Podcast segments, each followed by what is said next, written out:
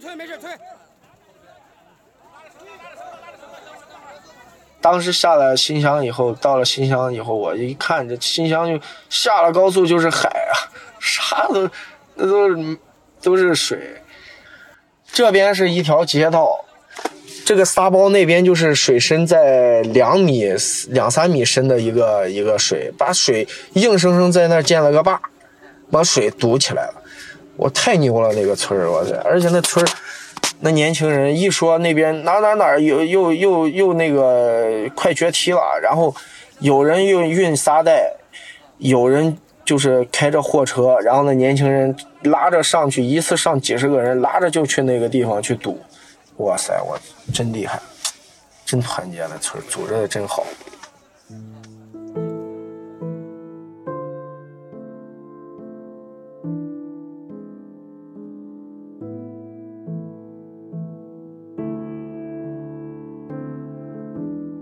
你好，欢迎收听故事 FM，我是艾哲，一个收集故事的人。在这里，我们用你的声音讲述你的故事。每周一、三、五，咱们不见不散。刚刚说话的人叫段俊清，他所描述的这个场景发生在七月二十三号的新乡市凤泉县大块镇。那天，段俊清与消防官兵和全国各地赶来的救援队一起，帮助运送物资，转移受灾群众。段俊清的老家在远离新乡市两百多公里的洛阳市宜阳县。他自己既不是武警消防官兵，也没有加入任何民间救援队。这次为什么会参与到一线的救援工作当中呢？这就要把时间调回到二十号，河南省雨灾爆发的那一天，段俊清的老家宜阳县受到了洪水的侵袭。二十号白天的时候，就郑州还没有发洪水的时候，我们那里已经发洪水了。我的大坝，我我那个项目我自己建了有大坝嘛，在一个小时之内就水位就就满了，就发过去了，已经漫坝了。当时我那山上，我本来是想要上去看的，但是，嗯，看了乡里边领导发的那个视频以后，觉得去了也没用，因为水太大了，上山也不安全，然后就没有去，想着再等等，等水小一点再去。俊清所说的被洪水淹没的大坝，在宜阳县的花果山乡。段俊清在这里创办了花果山漂流景区，雨从十五号就开始下了。二十号那天，从山顶的大坝冲下来的洪水淹没了他的漂流景区。我们所谓的峡谷漂流，实际上也就是一条天然的河道，两边都是山，然后我们建一个下水码头，码头上面会有一个大坝，按按照自己的需求去放水。水深大概也就是平时漂流也就是三十公分吧，然后这个洪水大概冲下来的山洪就黄色的，带着石头，像泥石流，但又比泥石流没那么没那么夸张，就是大概有个三米高、三米深吧，大概就这样。平时是三十公分，这就变成三米，甚至有些地方五米、六米。嗯，很可怕的，那些房子呀，什么东西都会被冲毁。二十号，我的有三百多条漂流艇全被冲冲走了，一条艇的价值在一千块钱左右，就一千一百块钱吧。啊，然后冲全都冲没了。当天拍摄的现场视频里，原本平静清澈的水库湖面变成了像黄河一样浑浊的泥水，越过大坝向下游冲过去。而漂流景区的起点就在大坝下游大概五百米左右的地方，几米高的洪流把放置在起点的三百条漂流艇都冲没了，然后顺着往下不断冲击着下游的道路和河道，淹没了河道两旁所有的植被。平日里山清水秀的漂流景区，如今只剩下滚滚浊流。因为我看了那个视频，那水太大了，我去也没用，根本就。别说救援了，能保证自己的小命都不错，我就不去啊，等着他冲吧，冲完以后再说吧。人只要没事就行。看着被冲毁的景区，段俊清有心无力，什么也做不了。但是当他在网上看到郑州水灾的情况之后，他顾不上难过了。他想到自己仓库里还有一百条全新的漂流艇和一千多件救生衣，当天晚上他就发了条朋友圈，留下了自己和朋友的电话。他希望能带着这些物资参与前线的救援。希望有关部门能协调运输这些物资到需要的地方。四点多，一个女孩儿呃，他说他跟他孩子都在那个什么大厦里边儿，我没记太清。我跟他当时我我我我回复他了，我说是这，你看一下那个水到哪里了？他说水现在在一楼都是水。我说你们这一共几楼？他说这个呃好好好好高呢。我说那你往高的地方去，呃不要现在不要不要慌。呃，外面很多救援的人都在准备往那个地方去，去郑州，而且你这个楼高，一定要往高的地方去。哎呀，我当时就睡不着了。当时四点多，我我给我们群里发信息，就说说那个我们赶快赶快去郑州。别人打电话过来，然后他是第一个，后来紧接着打了好多电话，一个是我的电话，一个我队友。他电话，我师兄的电话也一直在打。他说那一天晚上他接的电话都有几十个，因为我们对山洪呀或者是这个水太敏感了。我们看了以后，知道甚至说能体验到当时那个被困的人的心情，能体会到他们的当时的心情很无助。而且我跟消防队的对接上以后，我第一我是要马上去救援的。第二，我是要去一线救援的，我不去那种就是没有什么危险的地方。我说你，我们是专业的，虽然没有专业的装备，但我们是专业的水上运动员，你们要给我们安排到最一线、最前线。事实上，除了是漂流景区的创办人之外，段静清还有另一个身份。他和他的双胞胎哥哥段俊杰曾经是皮划艇激流回旋项目的专业运动员。在八月三号的东京奥运会上，刘浩和郑鹏飞代表中国队拿下了一千米双人划艇的银牌。可能大家熟知的皮划艇项目都是那种在静水的赛道上比拼速度的运动，而激流回旋作为皮划艇大项下面的一个小项，在国内可能就更小众了。运动员面对的不再是静水，而是湍急的水流。有高低起伏的落差和各种障碍物，运动员需要通过设立在赛道上的每一处水门，最终到达终点的时候，用时最少的人为获胜者。从2002年加入省队到09年退役的这七年时间里，俊杰和俊清两兄弟先后进入了国青队和国家队，曾经多次出国参加国际比赛，还参加了08年的北京奥运会。退役之后，段俊清创办了水上健身俱乐部，如今那边的教练都是他曾经的运动员队友。这也是他为什么一定要去水灾现场的原因。面对湍急的水流，他们是专业的。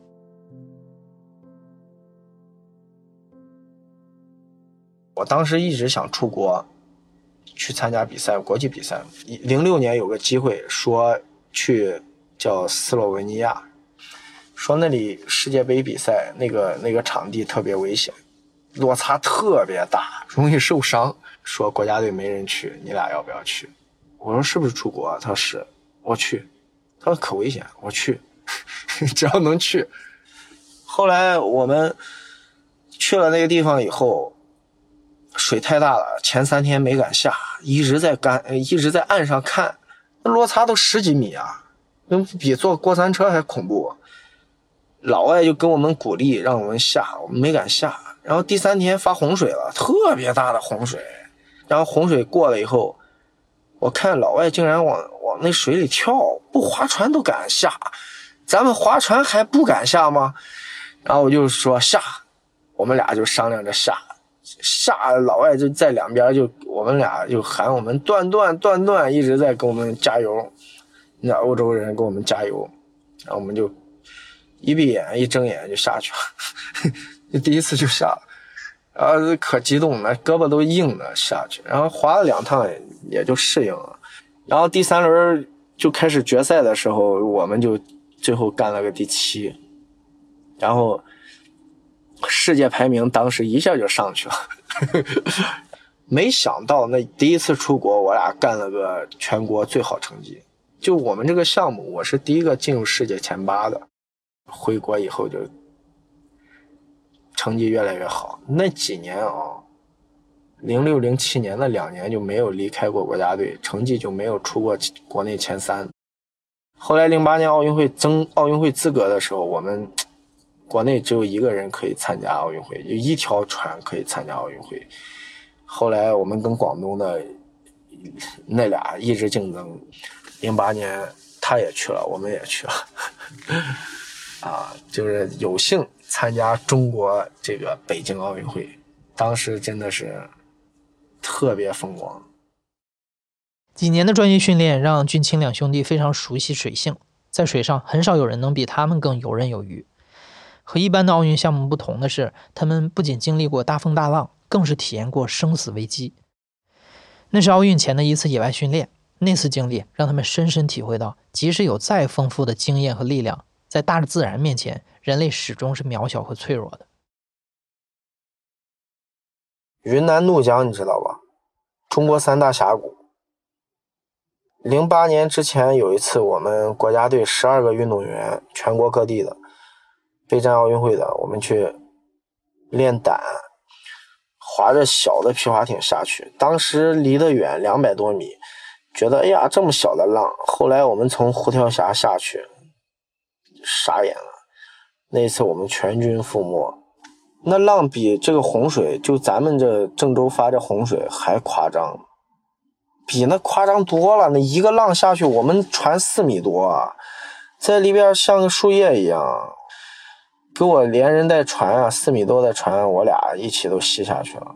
但是当时怎么翻都翻不起来，哎呀，当时都绝望了，当时一瞬间就想死了。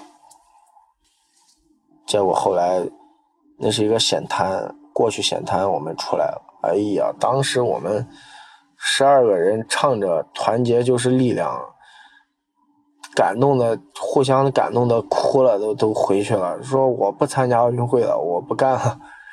我差点死到里边，我不干，那是真的是把人的胆量一下子提升了好多好多个台台阶，你知道吗？后来再回去看那个人工造的浪，一点都不怕，真的是不怕。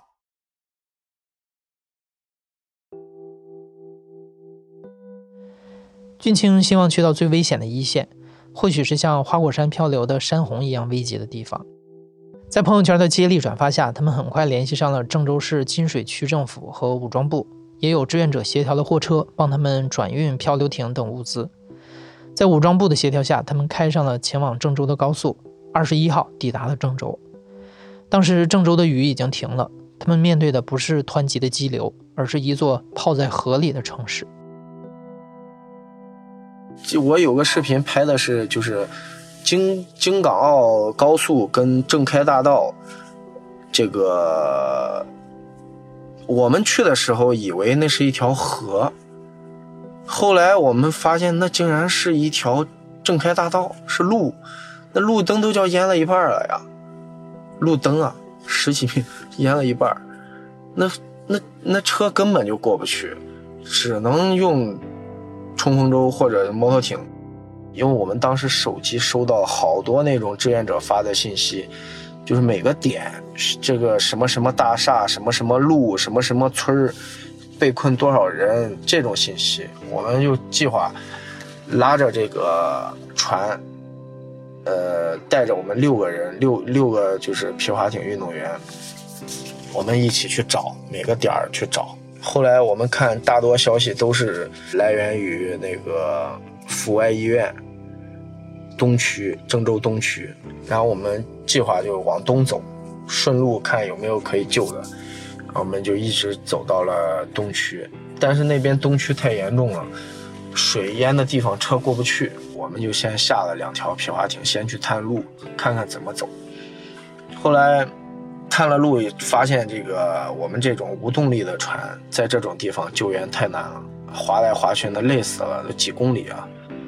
根本就不行，我们刚好碰到了山东东营过来支援的摩托艇队。我当时一想，我说这摩托艇动力够大，它比那个冲锋舟动力要大。我就告诉他，我直接看见他们了，我就直接去找他。我说你们队长是谁？然后他就带我，一个开奔驰大 G 的大哥，啊我找到他。我说，嗯，你看咱们能不能配合一下？我们是无动力的。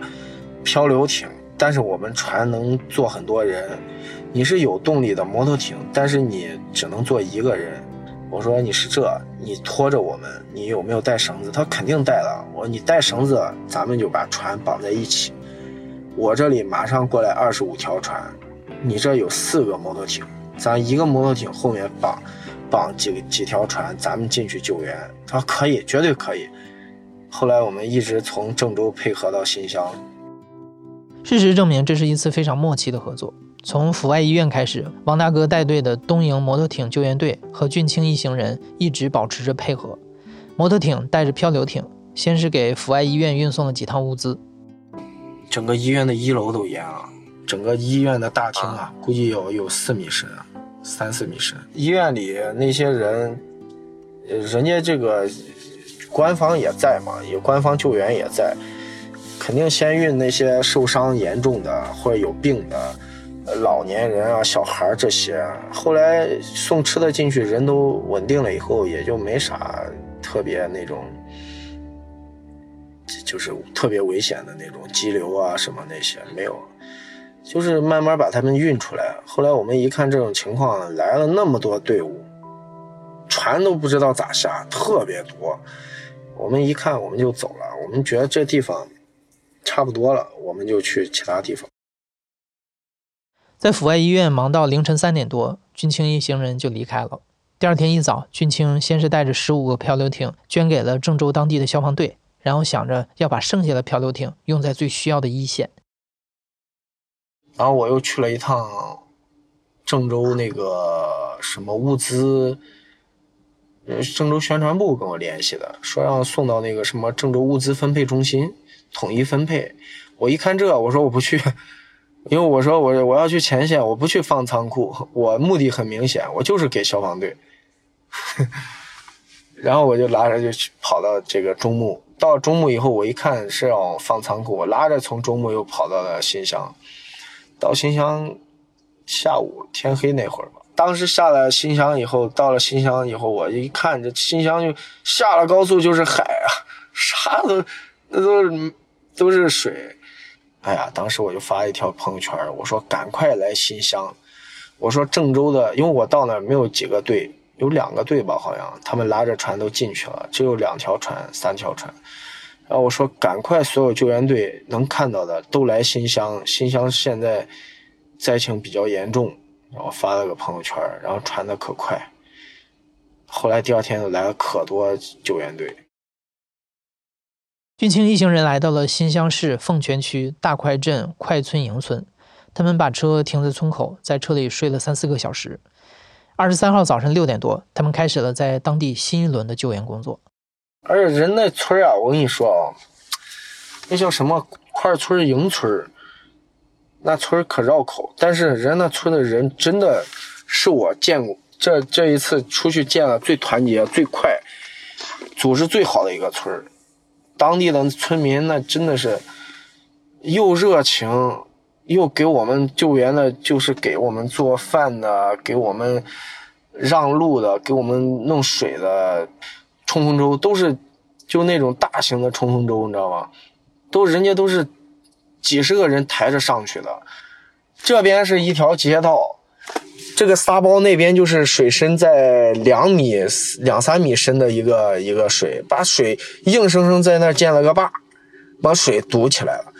那年轻人一说那边哪哪哪又又又又那个快决堤了，然后有人运运沙袋，有人就是开着货车，然后那年轻人拉着上去，一次上几十个人，拉着就去那个地方去堵。哇塞，我真厉害！像之前一样，俊清和东营摩托艇救援队还有消防官兵配合着，用摩托艇带着四五个漂流艇，一趟一趟的往村里跑。他们的船带着物资进去，分给村里的人，然后再把被围困的村民带出来。村里的人会提前写好小纸条，哪家哪户有多少人等待救援，或者需要什么物资，纸条就让被救出来的人带出来。在村口有村干部专门统计这些求助信息，然后同步给救援队。他们就是根据这些信息去挨家挨户的找人。哎呦，那个村大，六七公里吧，开好远，一趟进去可能都要多半个小时。这是主干道，还有两边的支道。然后我们是听消防队的安排，他有那个小纸条，就是出来的人写的纸条。他们告诉我们去哪里，我们就去哪里。我们一趟五条艇，一个艇上面坐四四个人，三到四个人，一次能拉多了能拉二十多个。有时候拉的是那种消防队的大型冲锋舟，一个冲锋舟坐十几个人，冲锋舟后面再挂几个漂流艇，我们都这么干，直接把他们消其他的救援队看懵了，没见过这么玩的。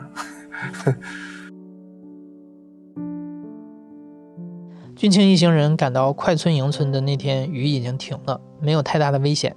被困住的村民已经在自家二楼待了一两天，显得比较平静。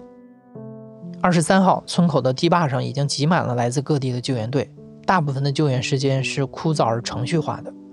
不过，让俊清印象深刻的画面，反而发生在一些意想不到的地方。印象最深刻的有有有哪个队我就不说了啊。哎呀，去了六十多个人，他们在那里就可吵可闹，各种拍，跟拍的有有专门请的有跟拍的记者在那拍，完了以后救了，咱就说我亲眼看到的，还有亲耳听到的，救了一个人出来，真的就是一个人，一个女的给人救出来啊，这边背的，那边扶的，前面说着喊着让开让开的。喊到我这里，我说我是消防队的，他哦好，然后就不说了，然后让开，闲杂人等全部让开，我靠，哎呀，当时我当时第一想，你们这是干嘛呀？把人背的救出来的女的都给吓到了，知道吧？真的把人吓到了。人下来问我，他给人救出来，下来又问我，他们是干嘛的？旁边老百姓也说这是干啥呀？在那个河堤上面，人家人多嘛，全是人家的人在那站着。我们拉出来一车人，他们就把拉出来一船人，人家又把人给拉上去，人就专门在那抢人呢，知道吗？就那种感觉。他们一走，瞬间感觉安静了，你知道吗？一下子感觉安静了。然后消防队的大队长跟我说：“哎呀，终于走了。” 人家六点多就走了，我就这走了。然后老百姓说。那可不是嘛！那记者走了能不走吗？老百姓说的，不是我说的，知道吧？人家晚上有有三个人跟我们联系，说人家是那个什么村儿，人家家里有八十多岁的老人要救出来，有六个。因为我们的目标就是老人和小孩嘛。我说你你家人这么大年龄了，你怎么现在才来？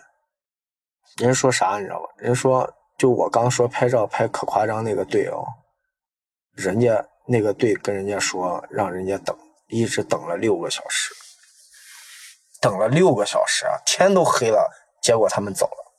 当时特别生气，除了我，那消防大队也特别生气。俊清他们一直忙到了深夜，山东救援队的摩托艇跑坏了三辆，他也不记得自己一天拉了多少人和物资。而当天唯一的意外发生在他们即将结束一天搜救的时候，凌晨一点多。他们的最后一辆摩托艇在返程的路上坏了，他们不得不在黑暗中打着灯，在冰冷的积水中修理摩托艇。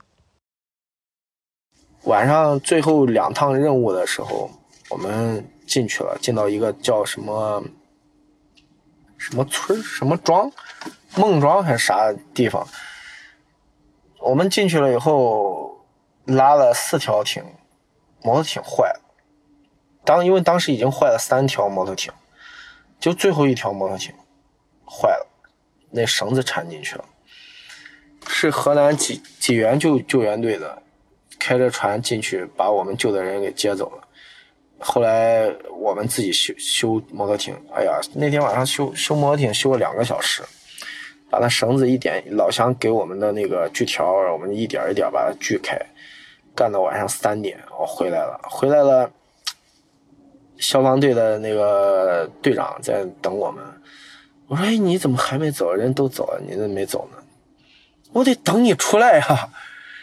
你不出来，我我这咋弄啊？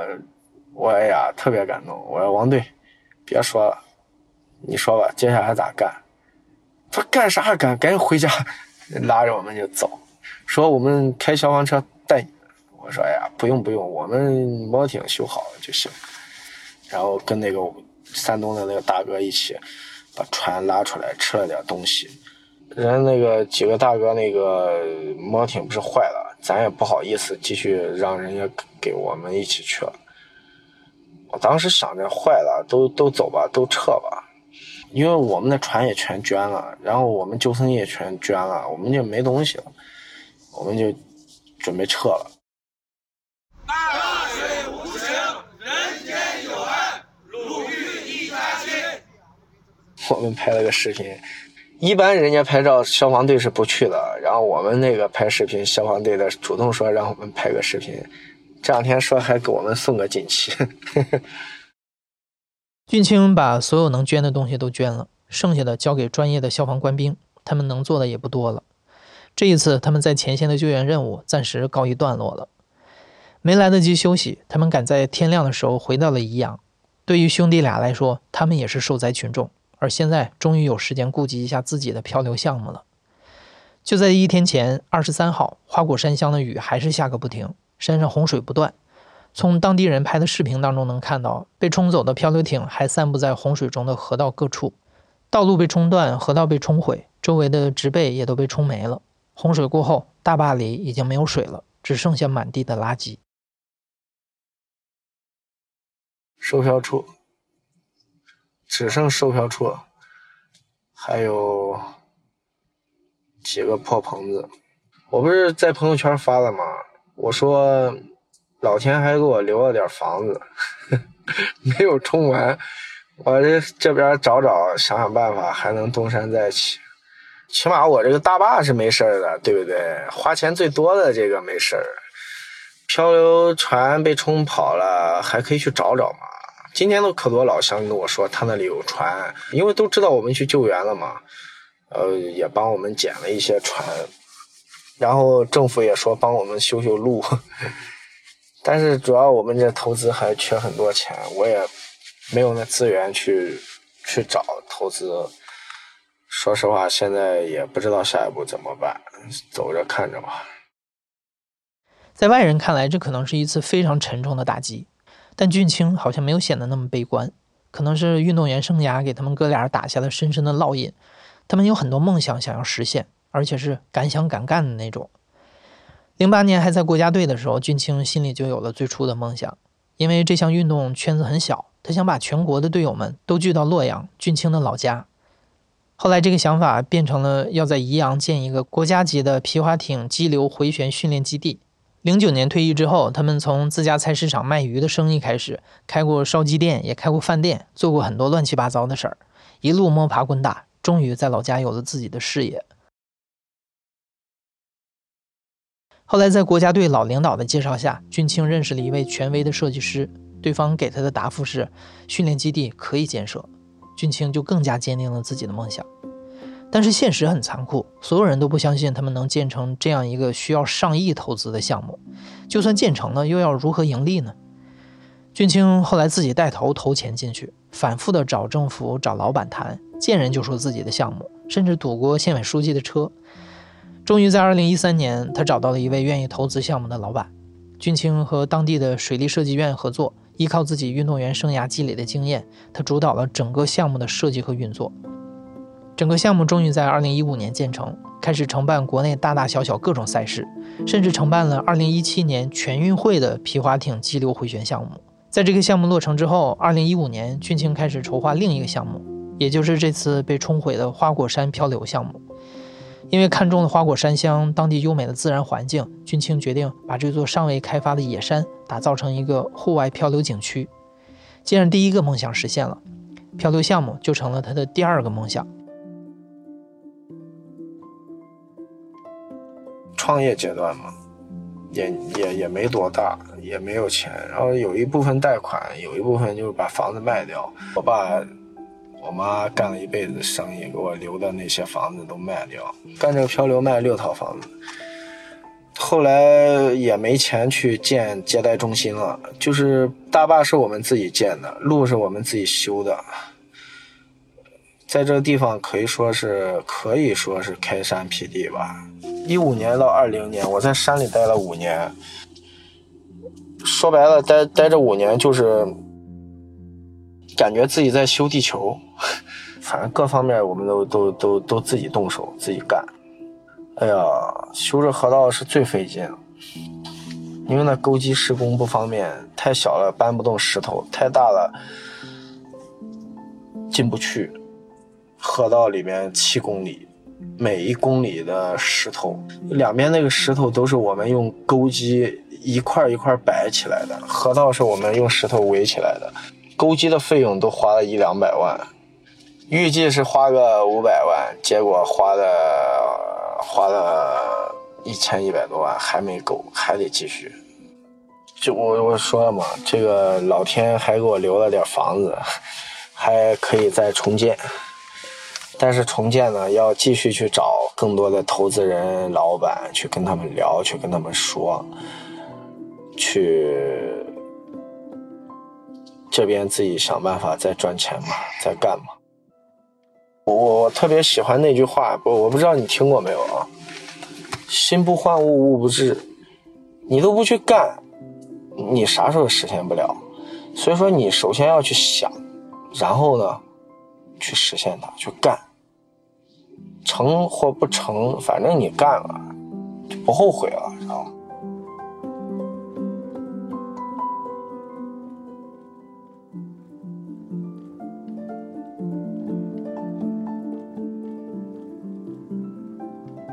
你现在正在收听的是《亲历者自述》的声音节目《故事 FM》，我是主播艾哲。本期节目由张一舟制作，编辑野捕，声音设计桑泉，实习生严静文。